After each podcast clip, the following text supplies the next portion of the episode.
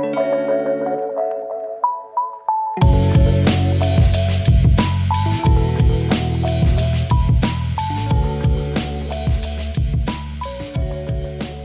everybody, and welcome to the Roadie on the Horn podcast, sponsored once again by the Hope that Check West will appear on the podcast at some point.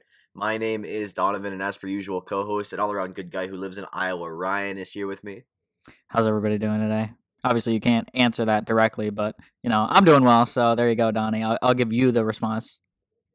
Yeah, I appreciate that. If anybody in the that's listening right now wants to respond, feel free to tweet at us at Donnie on the Horn at Roadclay23 at Roth Podcast, and just tell us how you're doing. Honestly, like we know things are tough right now um, with how everything is, so feel free to send us. Literally, just say I'm doing well, and, and I'll like it and retweet it, and I'll be happy. Um, but we have some some sports news to talk about. Not a whole lot, uh, but we do have maybe one of the best documentaries of all time uh, in terms of sports to discuss. Obviously, The Last Dance. Uh, I think uh, at first they were more selling it about the Bulls dynasty and how they fell apart, but I think it became more of a Michael Jordan documentary. And honestly, I'm not too upset with that. Um, I think the majority of people uh, feel the same way and they feel like it, it's something that may change the, the world of sports f- forever maybe in terms of what what they get in terms of like filming uh, or following around certain uh, uh, bigger larger than life athletes to so to say. Um, how did you feel like the last dance went from 1 to 10 and how do you feel like it ended up finishing off? Yeah i, I think you really nailed it there donnie. I think honestly, my impressions were, were very high of the documentary. I mean, obviously, you have to take into context the, the situation at hand, so maybe it gets hyped up a little bit, but no, I thought it was really well done. I think, um, as you mentioned, like the behind the scenes content that they were able to provide us because that documentary crew was following out the Bulls for that entire 97 98 season. I mean, it was just so cool to see. Um, I know a, a, few things that just stand out for, for me with, with seeing the behind the scenes content would be seeing MJ and Scottie Pippen when they were laying down on the tables after a game, and Scottie Pippen was like drinking a beer and getting mad that they were filming him drinking a beer. But I think really that just gives fans a better insight into like what goes on with these athletes. Like they're regular people too, you know. They're they're still they're they're grinding throughout their day, doing their job, and then at the end of the day, they're just kind of relaxing. So it is pretty cool to see that access. So um, if that does mean that we're gonna get more options for for how teams are gonna be covered and um, and maybe the athletes wouldn't want that as much to see like every aspect that they do be documented. But um, for from a fan's perspective, I mean, it's really really great content and awesome to see. So um, I really enjoyed it from that perspective. So I mean, yeah, I, I, overall that was just my thoughts. Like being able to see that behind the scenes content was so interesting. Was there like any of the behind the scenes stuff for you, Donnie, that that stuck out? You know, it's like everybody knew that Dennis Rodman was was insane, but nobody knew how actually insane he was until they started showing and talking about him. Like eh, he basically had uh, chunks uh, of uh, different episodes dedicated to him and his antics and how just just batshit crazy he is as a human being. Yet, you know, it's like I kind of resonate with his thought of like sometimes you just need to get away from things and just just send it and do whatever you want. Honestly, like you need to get away and just have a good time. And I mean, I think that's one of the more underrated aspects of this uh the whole 10 part uh docu series here is the fact that it looks into more than just Jordan while linking back to Jordan. It's because obviously Dennis Rodman super super super important to the whole dynasty in general. Um, he is uh, they may maybe they don't win nearly as much or at all without him uh, being there to basically be the glue guy and do everything that he had to do that others couldn't do. Um, and I just think looking into him and you know the Carmen Electra bits, and then all, all the different random interviews where he's just sitting there talking about, man, I just I, I didn't want to be there, but at the same time, I really wanted to be there. Like I, I always wanted to be there, but I didn't necessarily want to be like there in person. Um, and I, I respect that. I also really I enjoyed the, the deeper look into Scottie Pippen because you know he's he's kind of not the nicest guy in the world, and I think that may have shocked a couple people, maybe not everybody, but Scottie Pippen uh, is is definitely he definitely had some uh, some scenes where he stole the show. For example, you know it's like I think you would even agree on that. It's like Scottie Pippen became a little bit larger than life in a couple different scenarios there.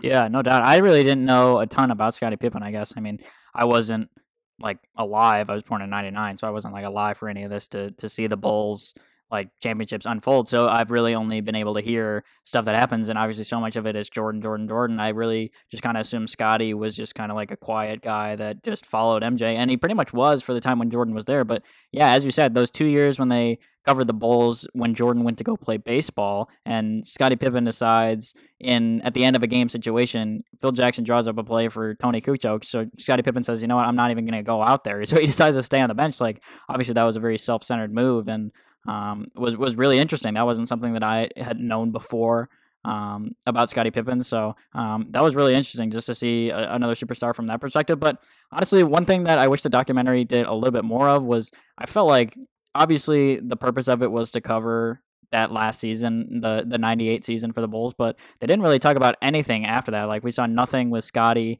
uh, when he played for the Rockets and the Trailblazers after, or MJ when he came back again and played for the Wizards. Like they didn't even mention that. It's like I thought that was kind of strange. I felt like that was at least worth like mentioning and highlighting because obviously MJ and Scottie were the two highlighted players the most on those Bulls championship teams. So um, that was kind of interesting from from my standpoint. And then going back to what you were saying about Dennis Rodman, yeah, oh my gosh, like I had no idea about his antics, leaving the NBA Finals in the middle of it for WWE, and then coming back and having so a great funny. game in Week Three. Like what? Or Week Three, Game Three? Like what? What was like? I couldn't imagine that. And then how they showed that behind the scenes when he was like running out of the locker room and then sped away in that car away from the United Center. That was crazy access uh, to see that. I mean, I had no idea about any of that. Yeah, I agree. Uh, there's also even deeper than that. It's like I thought one of the most unique parts of the entire documentary is seeing just why Phil Jackson is considered the greatest or one of the greatest coaches in not only the history of basketball but the history of sports in general. It's like this guy.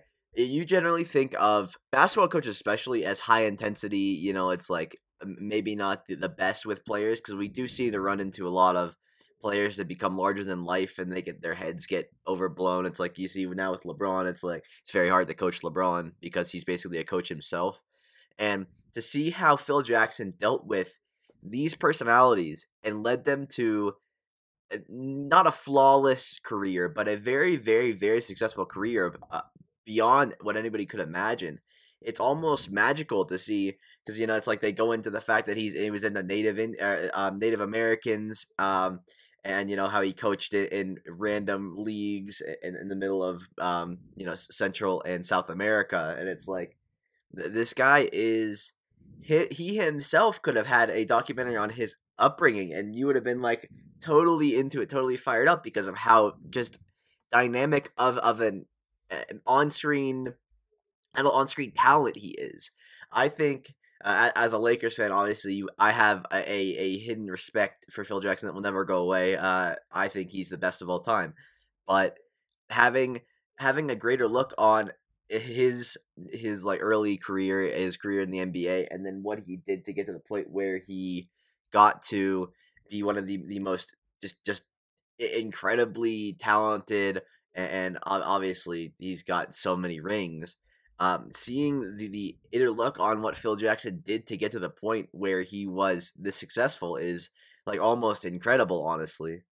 Yeah, it was really cool to to see Phil. I know you mentioned earlier about how the documentary ended, and um, what they ended up doing was Phil Jackson had all the all the members of that '98 team come around and, and share thoughts that they had about the team, and um, kind of just put it to bed. Um, that team, that season, that run that they had. So um, that was really interesting. The Zen Master Phil Jackson, obviously, um, I agree with you in the fact that you can definitely put him up up there for all time great coaches, um, especially in basketball. I mean, but all sports regardless. So that was pretty cool that they highlighted Phil Jackson. But I mean, yeah, no, I mean, my overall thoughts about about this last dance was just that it was really well done and um, the access that we got was really really good it, it, was cool to just see like a personality kind uh, side of the team of uh, of those Bulls teams especially because of how good they were like it's, pre- it's pretty crazy to imagine a guy, a guy, Michael Jordan, the stature, wins three straight championships, and then he talks about how he was so like mentally worn down and physically beat down. So he takes two years off. Then he re takes him, puts himself back up after the strike for baseball, and then three more championships rattles him off. So um, it's really just crazy. I don't know if we'll ever see anything like that again. No, and I think that's what puts Jordan above everybody else in terms of greatness. It's like we saw him sit out, we saw him leave, we saw him deal with a lot of different things, a lot of ups and downs. uh, which was uh, the documentary was very good in, in talking about, and to still see just basically it's dominance, regardless of what you think. Uh, Jordan's career uh, is like the poster child for dominance in the NBA. It's like this guy knew exactly what he was doing at all times. He knew he was the best player on the court every single game that he played in, and he knew if he had to take over the game, all he had to do was hear somebody talk talk some smack. You know, it's like they were going through at one point. Um, they were talking about the Team USA practices, and you know, Magic said something to him, and then and, and Michael just took over. Like it was over for them. And this is talking about some some of the most talented players in the history of the game. It's like you know, it's like we're not, we're not talking like Magic's like a, a, mediocre talent. He's like top 10, top 15 player in the history of the game. And Jordan was just that much better, always that much better. And to see that, it's like, I think you can almost take an inspiration out of a guy that's like, maybe Jordan was not the most friendly human being. Maybe he was not the best teammate at, at all times. But you know, when it comes down to crunch time, you have a guy to rely on, and he will he will come through. He's gonna come through. It's Michael Jordan, like you know. Um, it, whether the tough love thing was out because I know there was a lot of uh, a lot of intensity from him, and sometimes he wasn't the nicest guy. Sometimes he threw shots at different people. You knew when it came down to crunch time, you're gonna have a guy there for you, and his name is Michael Jordan. And I think that's that's the most important part of it all is to learn that like whether or not he was the most you know like calm, cool, collected guy all the time. When it came down to it, you have a guy that will never let you down and I think that's an important lesson to learn for for athletes growing up everywhere. It's like be that guy when you have to be that guy. Yeah, that was something that was really interesting that they brought up in the documentary, like MJ's personality and how he got the most out of his teammates. And obviously, given the fact that he won so much, people are going to follow him, and it's okay to to act like that. But I don't know. Did you have any thoughts on on kind of that aspect of the documentary when they talked about like MJ's personality and how he was able to get the most out of his teammates? I think uh, when you are a an athlete like that and, you see what your teammates are doing like i think one of the the more interesting aspects of it all is you know, just like seeing what everybody else did around him um, and then seeing how he decided to go about things. It's like i know th- there was a game at some point where dennis rodman got thrown out just a random regular season game and jordan got so pissed off at rodman um, but he decided to uh, he decided to make it sound like he they were the only two on that court. They were the only two players that existed. And while that's interesting, it really depends on how your locker room is at one point. Some people would look at that and be like, "Wow, that's like a cancerous thing to say," and other people would say, "Wow, like he, he really wanted to get the most out of out of his teammates by telling them, you know, they're not doing good enough, they're not they're not performing." And I think it really comes down to knowing knowing the climate, knowing your knowing the room. I think that that is that's the perfect phrase, knowing the room.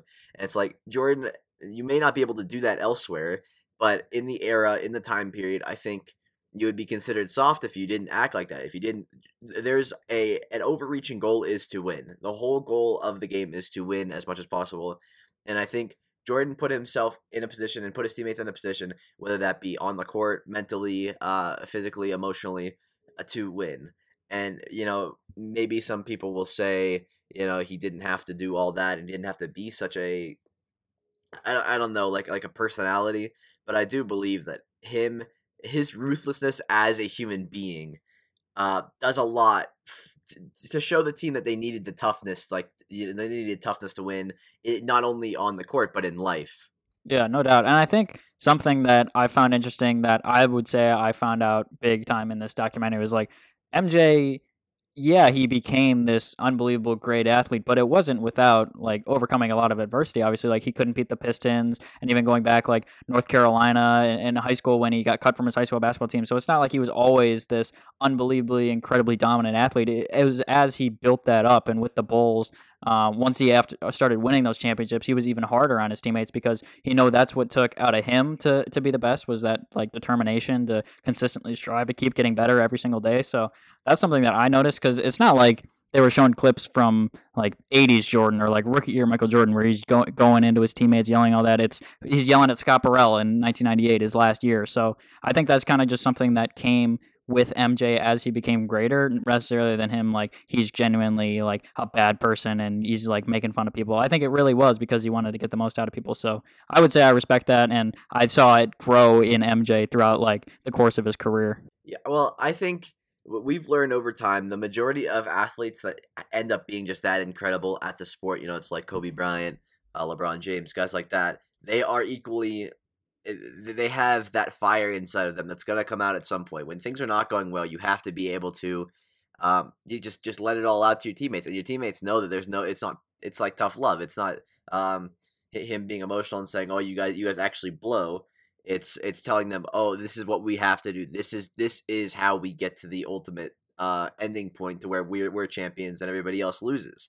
It's like if you want to be a winner, you have to follow by follow by his lead. He led by example. Like this is the guy that is the most talented player we've ever seen and a guy that absolutely changed the sport forever and will forever change the sport. It's like we, we don't see um you know I, th- I think tough love is like necessary to to be a winning team. It's like when things are not going well, you have to be able to tell your teammates, "Oh, you're not doing well. You need to figure it out. We need to figure this out as a team here."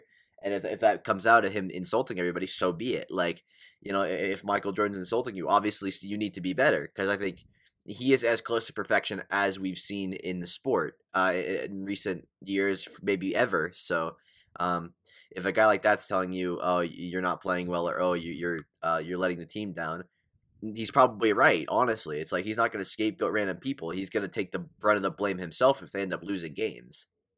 Yeah, no question.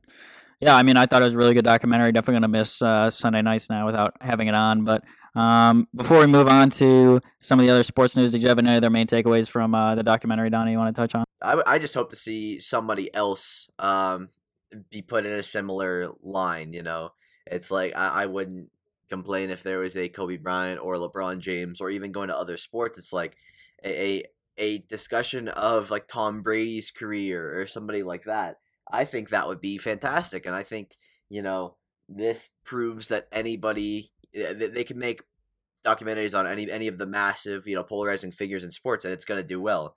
Because I mean, it's like literally the last dance was anything anybody was talking about on Twitter, on social media, and it was trending the entire time. Uh, even before the new episodes came on, people were talking about, "Oh, I'm so I'm so fired up! Like I can't be more excited for today." And I think th- this this shows how this whole this whole idea can work. And I mean, it's like we can go over so many different events, so many different stories that we can see a, a longer than just a 30, 30 for 30 or something like that. We can see a multi part documentary. It's like, how excited would you be if if they did a documentary on the Chicago Blackhawks and their dynasty over the last 10, 15 years or so? Like, how incredible would that be for you? Oh, man, that would be awesome. I mean, especially now that it's kind of on the back end of that Blackhawks dynasty and uh, some pieces are starting to move on. Obviously, they just fired their team president. So to see like how all the power kind of like was allocated, I think that's really interesting too. That was kind of a dynamic with the Bulls team, like Jerry Krause versus Michael Jordan versus Jerry Reinsdorf, the owner, versus Phil Jackson, the coach. Like there was kind of all those dynamics. So that would be really cool to see with the Bulls. There was a tweet I saw after this documentary ended that was like, if there was another documentary of this that you could pick for any athlete ever like who would you pick? My first thought was Muhammad Ali, just because I feel like anytime you hear anything about Muhammad Ali is just how unbelievably great of a boxer it was. So to see what he was doing behind the scenes and before and after uh, some of his matches, I think that would be really cool. You mentioned a few athletes, Donnie. Is there anyone for you that you would answer that question with if we could get a full ten part series on on their greatness? I know you mentioned the Patriots. I think that would be an interesting one.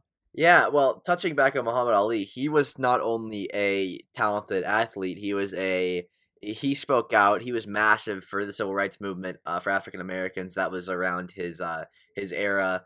Um, so to see that, to see a greater light on what he did, because uh, everybody knows that he he refused to be drafted in the military because of the Vietnam War and all that. Um, you, you know, he has such an interesting life, eh, such an interesting background story that it'd be more than just boxing. Um, I think selfishly, I'd probably pick Kobe Bryant because I feel like he is a Kobe Bryant's nearly as polarizing a figure as Jordan was.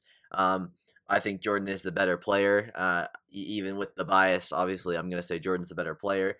Um, but I believe looking into Kobe, especially with how things have gone recently, and you know, obviously his untimely and a, a tragic death, um, I think they could put together something that would just be nearly as incredible on Kobe Bryant because he had such an interesting, uh, uh just rise to power in, in LA. It's like, you know, um, he gets traded on draft day. uh, a lot of animosity with Shaq along uh, throughout his career. Uh, Dwight Howard incidents. It's like you could go through so many different little things and just make something massive out of it. I think. Yeah, I agree. I think Kobe's career path kind of it, it is different than Jordan's because Jordan kind of he went through his struggle as, as, a young player getting through Boston and Detroit, and then he became so dominant where he won pretty much every time he made the playoffs after that. But Kobe, it was he won early and then had some years where the Lakers, you know, weren't as much of a threat, and then he came back again at the end of his career to to win more championships and keep doing that. So I think that would be kind of interesting to see, um, just kind of like that different dynamic of a career path.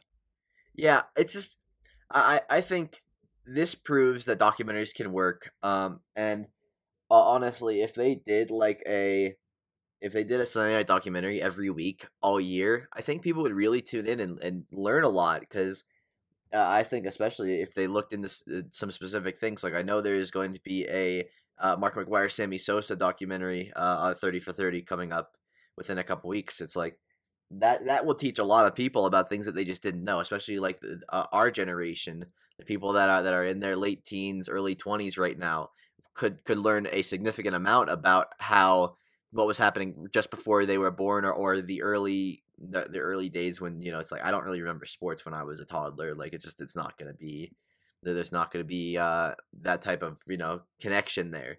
But I think they could go into a lot of the interesting aspects of sports that have just that have forged it to the point where it is now. It's like everybody's bored without sports now. Sports uh, as a whole have taken over uh, many worlds, and people are very reliant on these things. I think in general, this just proves that a documentary can not only work but can work really well. Can can absolutely bring out something that we just didn't think that it could possibly do. Oh yeah, for sure.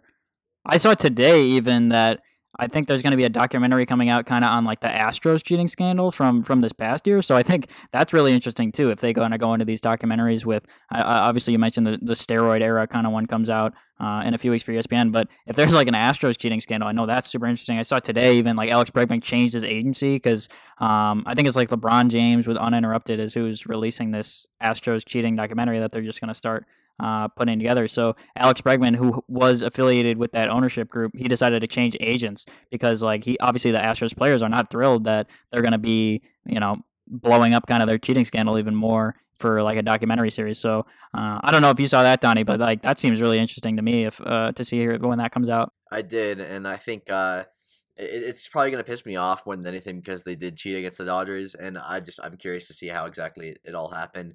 And I'm sure if you pay enough money, you can figure out exactly how everything did happen. I, I think things will come out that we didn't know, and that the MLB didn't know, and all and all that. That will, um, I, I think more than anything, make make the MLB now look bad because I think people are pretty much sitting there like how did how does nobody get in trouble for anything that they did uh, through the entirety of what happened um, but yeah, it's like I just think in general, you know, the 30 for 30 idea was fantastic and a lot of these are award-winning documentaries that will be just in- incredible for the, the history of sports in general. It's like being able to go back and look at all this good footage cuz like the 30 for 30s are so well done and, and the, the footage is just incredible that they find. Um, I think if, if there's a continued, you know, like if, if there's an emphasis on documentaries like this on different uh, aspects of, of major sports culture because like michael jordan is as they shoot there were a couple times within the documentary where they showed how uh, you go around the world and he is a, a godlike figure. It's like at one point they said it's like it's like pope and god type uh um type event there and when you get to the point where it's like there's more than just michael jordan it's like you, you can go across the world. It's like a documentary on, on Ichiro, for example, uh, and his impact in Asia. It's like imagine uh, there's there's so many people uh, across the world who who loved Ichiro, but it's like in, in Asia, I don't know how well how easy it is to keep up with the MLB. It's like probably four in the morning, three in the morning when all games are on, and I can guarantee you that there are thousands, if not hundreds of thousands, of people that stayed up to watch every Mariners game to watch Ichiro play at three or four in the morning. Um, it's just sports are international sports have no boundaries and sports are uh, a way to shape our culture and I think we, we could definitely see just so much incredible stuff. It's like the the Astros cheating scandal, for example, is going to rock the world if they do it well.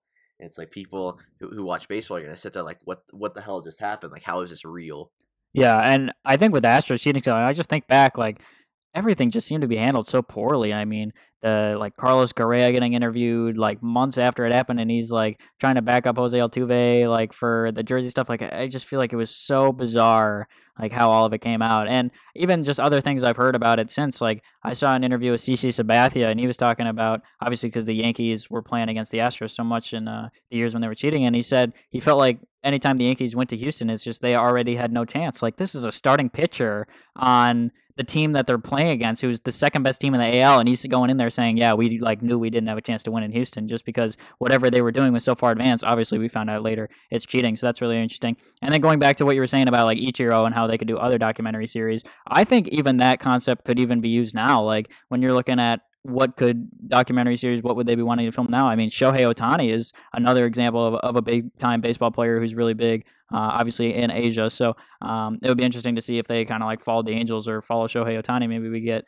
um, maybe not necessarily a documentary series but more like live behind the scenes content of stuff that goes on when these sports do resume. So i think uh, this definitely could be like a really big you know thing for sports in general just to cover that behind the scenes content because that's really what fans are really looking for yeah, I mean, I think it's like as sports fans in general, I think we're all just hoping to get it. We we want an extra peek in the locker room or you know behind the scenes just to see what happens, just to see how these people are.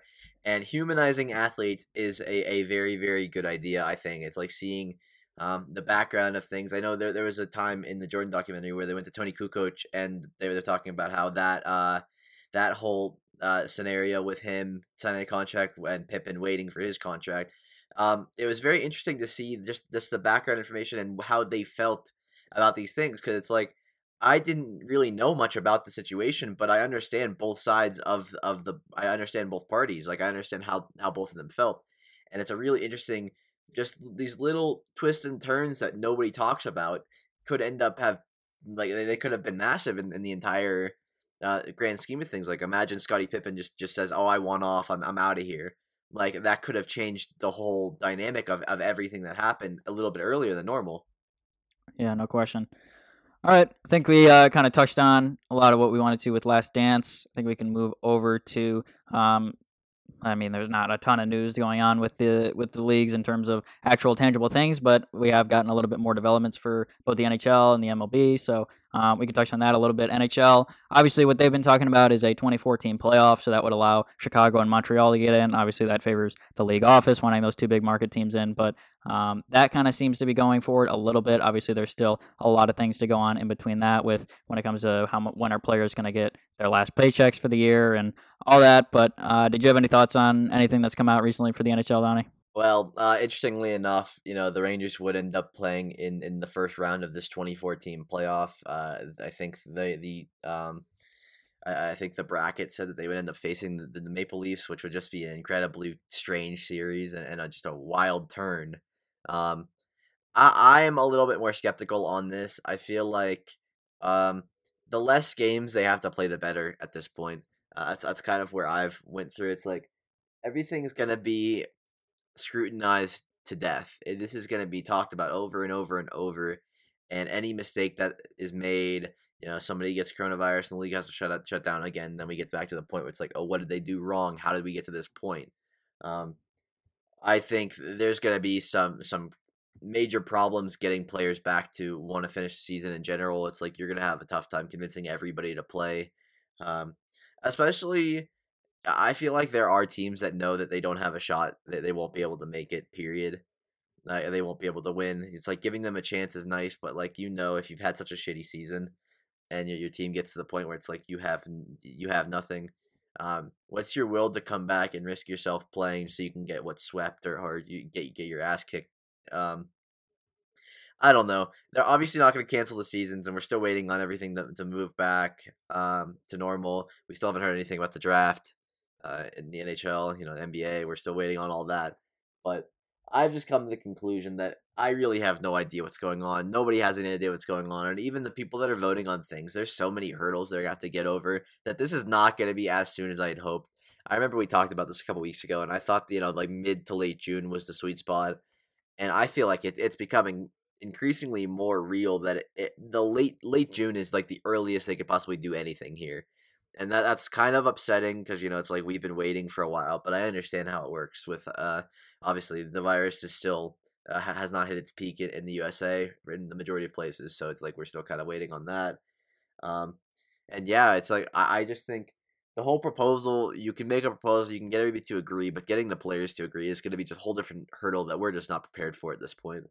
Yeah, I think you said it. We're just kind of waiting on a lot of news, so I don't want to dwell on this too much. But I will just say quickly, NHL draft. They haven't officially moved it back yet because it's still scheduled, I think, for uh, like late June, mid June, whatever it was. It's gonna get moved back. Like there's no way they're going to have a draft before this season concludes. Like there's I just don't see a reasonable way they could do that because they of the issue with the draft lottery and how are you going to determine a draft order if you haven't determined who wins the Stanley Cup. So I fully expect the draft to get moved back, but that hasn't been made official yet. But um, yeah, I just wanted to touch on that. But um, yeah, not too much more else for the NHL. MLB wise, they came out with some news that they officially prepared a document of all the measures that they could take for uh, car- games to come back, but it just seemed incredibly unrealistic in my opinion. There was things like no spitting, no high fives. They're going to have social distancing because everybody who's not on the field, instead of being in the dugout, they're going to be in the stands and they're going to be spaced out in the stands. Like,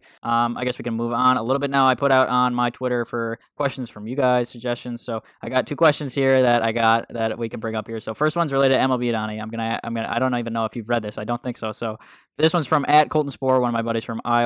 He says dark horse candidates for Cy Young and MVP when baseball comes back. Donnie, um, Cy Young, I'll go with Walker Buehler. I, I knew you were going to say Walker here. Buehler. I knew it. I think. I, I mean, it's it's fair. I don't think anybody's really talking about him as being like a top five pitcher in baseball, which I think in reality, with with how his how his career trajectory has been so far, and just seeing the type of skill set he has, it's like we could see him absolutely turn into a, a superstar pitcher now. It's like last year he had a 3 2 ERA, I think. Um, I'm, i believe he was like 15 and 4, 14 and 4 last year. And it's like on a Dodger team um, that, that will be probably the best in the NL. I think they're, they're head and shoulders above everybody else in terms of a, a roster build um, whenever the MLB does come back. I think Walker Buehler is a great choice there. Uh, MVP is a little bit more difficult considering uh again ha- I've had no no preparation for this. But as we got, what um, tell me your baseball knowledge. Let's go. I I don't thinking about it here. I'm gonna go off the board just slightly here. Uh, I'm I'm gonna go. Yeah, it's dark horse candidates. Back, You're good. You know, we'll go with Josh Donaldson. How's that sound? Wow, I a feel career like, resurrection uh, for Josh Donaldson. It depends how the team is built, uh, how the lineup is built around him. But he has found himself in a great situation in uh, Minnesota. I don't know if you were you were uh, aware of, of his. Um, oh yeah, the Minnesota Twins always go after those old guys who can just hit bombs. Way, way so. back when, way back when, uh, in January, I think he signed, and everybody was like, you know, back to normal. But it's like, I think the Twins could potentially have the most potent lineup in the AL this year. I think that that's that's it's a stretch potentially, but it's like when you come down to it and you give them you actually look at who they've got. Mitch Garver's a fantastic catcher. They're going to have a, a, mixture of Sano and Gonzalez at first uh, with Marwin. Um, and, then you've got Josh Donaldson.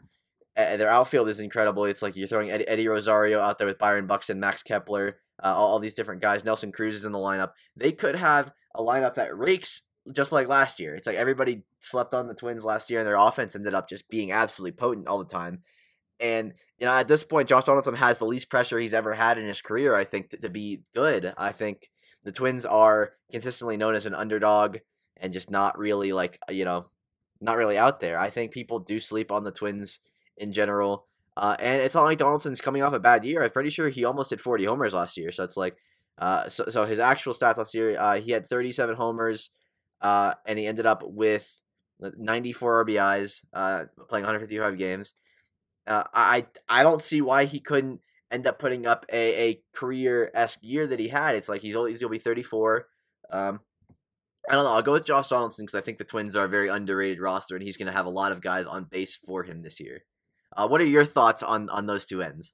Yeah, I like it. I think that's a good Donaldson pick. Honestly, my first thought for Dark Horse MVP candidate, I'm thinking Gleyber Torres. I think the Yankees are gonna absolutely pop off in the AL this year with Houston going down a little bit after uh, natural regression from your cheating scandal. Red Sox, same thing. They lose their manager. Um, so I, I just thought that the Yankees would really pop off this year. So I'm going to go with Gleyber Torres. I think he's um, really just an emerging superstar and really just seems to keep getting better and better and also provides uh, pretty good defensive ability uh, in the middle infield for the Yankees. So I'll go with Gleyber Torres. And then honestly, my first thought for Dark Horse Cy Young, another team i, I kind of how i like to think of it is which teams do i think are going to pop off and then who are some young guys on those teams that could do well so actually a team that i think is going to play have a stronger season this year is the cincinnati reds i think the central division is pretty wide open in the nl and i really like luis castillo uh, on the Reds and for him as a starting pitcher. So um, I could see him taking some strides up. But obviously, when you're talking about Cy Young in the NL, it, it's pretty much always either DeGrom or Scherzer. So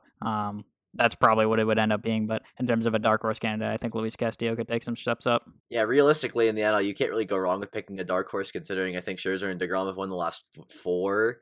I think I think Arrieta was the last one to break that stride, and then Kershaw was the one dominating before that. But I will um, say, 2016 should have been Kyle Hendricks. You know, no big deal. It was Max Scherzer, but Kyle Hendricks should have won Cy Young that year. Still not over. Yeah, we, we, do we do understand how you feel about that, and that's never going to change. His, his ERA was like just over two, and we decided to give it to Max Scherzer again. You know. That's fine. Yeah, because his name is because it's Max Scherzer. Yeah, Lester was a finalist too. Jon Lester had a really good year that year as well, but it should have been Hendricks Cy Young. Uh, I'm gonna, I'm gonna take a look at the voting just just to see here. Let's see. It was close. Um, I know it, it was Scherzer one, and then it was it was Hendricks two, Lester three. Oh, Scherzer, pretty sure. Scherzer got 25 first place votes. Lester got one. Hendricks got two. Bumgarner got zero. Yeah, like what's that? What that is that? There was so much unreal. Like there was. I feel like the media was so anti Cubs because every All Star voting was all Cubs in 2016. So then Man, you, they, all the all the media was like, like no, they really the care. Cubs. They cared so much about wins that season. It's like I, am just looking back at it in, in terms of you know it's like ERAs. Lester had a two four. Hendricks had a two one. Yeah, two one. Like Kershaw, he had a two one ERA Kershaw was fifth. Win. What is Kershaw that? was fifth with a one six nine. Uh, I I think he, he may Kershaw. Yeah, he was hurt that year. That's why he, he had Kershaw a one six nine. I mean, yeah, he ended up throwing 21 games uh, instead of the, the usual yeah. 30 or he was so, he was so definitely on pace to win it before uh before he got hurt. Yeah, that's that's tough. But man, that's crazy to see that Scherzer took 25 first place votes, especially with Hendricks at 2-1, 16 and 8. If they care that much about the wins, the extra four wins that Scherzer got. Good thing DeGrom won it last year, know. man. It's about time that the, the MLB writers decided that maybe actually ERA is more important than wins because you have more control over that as a pitcher. So good on them, but yeah, they were wrong in 2016 the, the fact that he's won Cy Young with 11 and 10 wins the last two years is kind of incredible, but that's that's okay. We'll, we'll go with I I'm I'm totally in favor. I think Degrom's best pitcher in baseball by a, a, significant amount. It's not even close right now. So yeah, okay, and then okay, I'll give you a dark horse candidate in the AL two for Cy Young. This guy I really like a lot, and I know I just kind of dogged on the Astros, but I really like Lance McCullers. Actually, I think he's got just absolute nasty stuff, and was really really dealing a few years ago for the Astros. So I don't know how much of their cheating scandal really impacted their like pitching staff, but it seems like anytime the Astros got a pitcher, they just immediately started getting way better like they were throwing Wade Miley in games and he was pitching unreal. So whatever they're doing, it was working. Probably cheating, but you never know, I guess. But I like I think Lance McCullers is pretty good and he's coming back next year. Yeah, I do believe the pitching uh, was not really affected by all. I don't know though. I mean, you really you really can't rule it out though. I guess we'll see in the documentary then. Yeah, sure. I just I don't know how you would cheat. Um, I don't I don't know what you would do to and yeah, that's I what I'm saying. Like you're just, just, become a better pitcher. Maybe maybe it's PEDs. Maybe it's just straight up. uh, hey, hey, you never know. You really never know. Yeah, I really, I re- also really can't rule it out. Like this is still such very new news of the Astros cheating, like relatively speaking. So it definitely could be PEDs. Yeah, we're still just we're hanging out. Yeah. Uh, did you have another question? Yeah, actually, I had one more question from our guy SBR at Sean underscore B underscore Ryan on Twitter. This is I don't even understand what he's thinking here, but it's a top five ACL tears. And actually, as soon as I read this, I was like, wow, I can't believe you asked that. Obviously, but then two of them initially came in mind. I don't have a full top five, but I guess we can just talk about a few of them. The first one that stands out to me is definitely Shaun Livingston. I mean, that one was insane. Like, I, I obviously I'm not going to describe injuries too much, I guess, but if you want to look at go back yeah, and look at the videos, I know exactly what the Shaun Livingston exactly one's crazy, about. and then I'm going to throw out the Carson Wentz too because he threw a touchdown after tearing his ACL. So there you go. And he also should have won MVP that year. Yeah. Um. 2017. Yeah. Uh, sure. We'll. we'll I'll, I'll, disagree. To, I'll, I'll, agree to disagree with that one because. Uh, I also defend that Derek Carr should have won MVP in 2016. So I'm just going over every vote that's happened that I was not a fan of. I guess that's what we're doing right now. Sure. I mean, I'm fine with it. Uh, I don't know. Just to think about it in general, how many careers have been derailed from these major like He said ACL because Joe Theismann was Joe Theismann ACL or was that just like his entire leg? I can't I, can't remember exactly, but yeah, he, he Probably. basically just I think Joe Yeah, Theismann we like could every- throw in the top five. everything fell apart for him. Um, I I- know Kobe had an Achilles tendon injury. That that one made me Yeah, and then he made free throws. So there we Um, go. Then uh, we're and including made Wentz and Kobe. Yeah, you know that that Kobe injury was like so, some of the most I don't know, just just ah, just just, just maybe shocking things that I've ever seen because it, it was just at the point in the season where it was. It was, it was April. They were getting ready to, to get going, like you know the, the season's going on and all that. And obviously, it's late in his career, so that, that kind of took everything apart. Um, I, do you remember was Derrick Rose an ACL injury? Oh yeah, was he that- rose was it- ACL, ACL and MCL it and there- meniscus. It was like all of it. Yeah, yeah, yeah. I, I wasn't sure if it was just yeah. I wasn't sure if he had the whole shebang there or not. But yeah, I'll take D Rose. um, I'm literally looking at a fat head of Derrick Rose right now in my room. So there you go. That's I'll, I'll accept that choice. Yeah, so uh, Derrick Rose is a good one. I think th- there's a couple interesting ones we've seen in basketball. I think um I think Russell Westbrook had it and I don't know if it's an ACL. I thought Westbrook was remember, but, uh, meniscus. I feel like for some reason I'm thinking. might- that. okay, okay.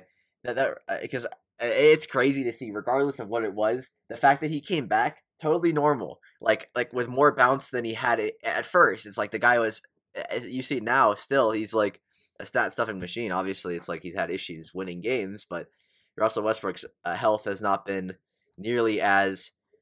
Uh, I, I think people at the time were talking like, what happens to him? Do you end up falling apart? Like, I, I don't know what happens there. It's like, but yeah, I- we've seen, so we've seen some like nutty injuries. Like even last year in baseball with Andrew McCutchen, it's like he was having such a good year, and he's such a good guy. Seeing a guy like that who has come back from a lot and and obviously like he was in Pittsburgh just wasting away. He had some fantastic years. He was one of the best players in baseball for for multiple years. And to see just what happened there after just starting off the year so well, hitting hitting the ball really well, um, really was it was a clutch piece of the Phillies roster for for the majority of the, the first half of last year.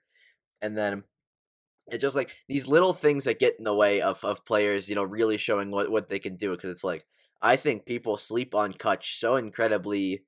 Uh, just he had, uh, I know this at one point because living in Pittsburgh, uh, Kutch was all, all that people talked about because Pittsburgh sports have not been great. Um, when when hockey's not on anymore, but he had four seasons in a row where he had forty percent OBP. uh, He had a higher four hundred or higher, um, which is like so hard to do in a lineup that sucks. A lineup around you that you have no talent, uh, very very very little talent, very very um mediocre rosters that would end up losing wild card games and then and booing Cueto and all that. It's like, I think Andrew McCutchen resonates to me the most because he's a good guy who just wants to win, wants to play so much, and you could see, and even the interviews afterwards were so devastating just to see him upset and sitting there like, man, I really thought this was it. I thought this was the year where I could really do something and we could really make a run. Yeah. Yeah, no doubt. I like McCutchen as well. And thanks for bringing up the wildcard game losses because always thinking about that game. I remember Kyle Schwarber hitting a ball to the Allegheny for wildcard in 2015. So there you go. You brought back a good memory for me. But yeah. Yeah, I mean, uh, the, the, the Pirates are known well as being a, a team that cannot win. Uh, they don't they don't do it in, in the playoffs, and uh, we saw that against the Giants where they got they got absolutely just massacred by the Giants in terms of pitching. I think that that Cubs year too. I think they got destroyed. I think that was an Arrieta game. I could be wrong. Yep. Um, I, I seem to remember that being Arrieta versus Cole, and just uh, That was the same night that the. Blackhawks had the opener against the Rangers too. Panarin scored the opener. So that, That's big right, Chicago that's sports day right. right there. yeah, hu- huge for them. Um, but yeah, it's like th- those Pirates. I don't understand how you're a, you're a Pirates fan and, and you still support the team at this point. Uh, if there are any Pirates fans that listen this deep into the podcast, I think unlikely. Um, I really I, I'll pray for you honestly because it's like we're at the point where Pittsburgh sports uh, they have some very very passionate fans and the Pirates have dealt with uh, Pirates fans have dealt with so much crap, so much mediocrity and so much bad management. It's like at this point you look at the Pirates roster, it's like it's so poor. It's just such such an average, crappy, like just full of mediocrity team. It's like I feel so bad for Pirates fans, especially because like they see so much success with the Steelers and the Penguins, and then you get to baseball season, it's like, oh, you know exactly what's gonna happen. Like the season's over before it starts. Yeah, no doubt. All right. I mean, I don't have too much more to add. Uh, good questions, obviously. Thank you for submitting those on Twitter, Colton and Sean. Obviously, you guys can obviously do that. We'll uh, tweet out next time we're recording for uh, suggestions there. Follow my Twitter at roadkill83. Follow Donnie's Twitter at Donnie on the Horn and our podcast Twitter at Roth Podcast. So uh, definitely be sure to do that. But obviously, Donnie, do you want to say anything to our loyal listeners, especially uh, Sheck West? Yeah, um, Shaq, if you have a question for the podcast and you want to put it in a, in a mailbag episode, or if you want to come on a mailbag episode and just answer questions about sports or, or whatever you want to, Yeah, feel we can free. talk about top five Um, ACL tears with Sheck West. How about that? Yeah, I'm sure Shaq West has some ideas. It's like uh, you got to think that Shaq West, you know, big fan of sports in general, big fan of basketball. I'm, maybe you could talk about Kevin Durant, uh, you know, the recovery, the return. Um, would not complain there, but it's like, yeah, I think I think we should do a mailbag episode at some point um, soon. I think that would be important, especially with how you know sports are just shaping up to be right now. It's like they're showing Game Six of the the Rangers Cardinals World Series on ESPN right now. I'm watching it as we speak. Back at the wall, it's off the wall. That- back at the wall, it's off the wall. It- this this is this Nelson is this. Cruz yeah, forgot how to like- play right field. David Freese hit a triple. and and and then he, and then now he just sits at, at DHs for a living, and it's now he just hit bombs. He, he's like, you know what? I, I've had enough with right field. I'll stand at the Yeah, plate. you know the, they're showing uh, on third right now is Adrian Beltre on first is Josh Hamilton. So two two big names that uh you know Yeah, speaking of PEDs, many- maybe Josh Donaldson, maybe Yeah, Josh yeah. Hamilton will be in the Astros cheating scandal. Maybe he was the mastermind. I, I mean uh, would I be at this point with everything that's come out I wouldn't can't rule it out. Really can't rule it out. I'm just gonna, I'm just sitting here like well, I don't know what's going on anymore. I'm I'm I'm at a point where nobody has any idea what's going on with literally anything anywhere at all. Like period. So, um, but yes, thank you all for listening this deep. We got a little little further along in the podcast than I thought it would. I didn't think it would last this long. I know. Two good questions. We actually like talked about sports. That was great. Yeah, I mean, I don't mind the mailbag questions. I do think, uh, you know, uh, moving forward, we could do a mailbag episode very easily, and it would end up being one of our better our better episodes. So, if anybody listening still has some questions, um, feel free to submit them wherever you want to. It's uh, any of our Twitters. Uh, I'll say it one more time: Donnie on the Horn, uh, Road to Three, or Roth Podcast. That's R O T H Podcast. Literally, just send us notifications, and and we will check them. It's like I, am on Twitter all the time. Ryan's on Twitter even more than I am. on Twitter right now. How about that? TweetDeck. Yeah. So if you have questions for us to answer, any literally anything, uh, obviously we're gonna weed through the ones that are not um, appropriate, but we will answer just about. I mean, yeah, we just did- talked about top five ACL tears. It really doesn't matter. We'll talk about whatever. Yeah, no, no, you'd have to go. You'd have to re- really dig deep in the bag to find something that isn't appropriate for what we're going with here. Honestly, so um, it's like la- last week you're talking about uh, fake social media death. This week we're on ACL tears. it's it's we're really going downhill because sports are not on. If you can't tell, it's it's a stretch, but you know sometimes you have to stretch to get good content, and this is what we're doing. You know, it's if we we're gonna end up having a 50, 50 plus minute podcast here, and I, I think the majority of it has been good quality, which is which is just surprising considering the content that we are talking about is, um, not necessarily there. Wow, what a huge double play by the Cardinals there, massive first and third one out, and they got out of it. What a, what a play, what a game. who was it? Um, What- Kolten Wong's probably playing second now. Uh, I think it was David Free's turn. It was a David Freese. so turn five, four, on three? Third. Absolutely, yeah. There you go. Um, but yeah, uh, thank you all for listening as per usual. Uh, feel free to uh, give us constructive criticism, send us questions, whatever you want to do on Twitter. We appreciate it, and we appreciate you listening this deep into it. Uh, Ryan, do you have any final words here? No, literally that's it. I mean, this is like the longest outro ever. So you even found out about a David Yeah. Freese double play. So there you go. If you listen this much, obviously respect to you for finding that out. So we will uh, talk to you guys soon, and uh, thank you guys for listening. Yeah, thank you very much. Peace.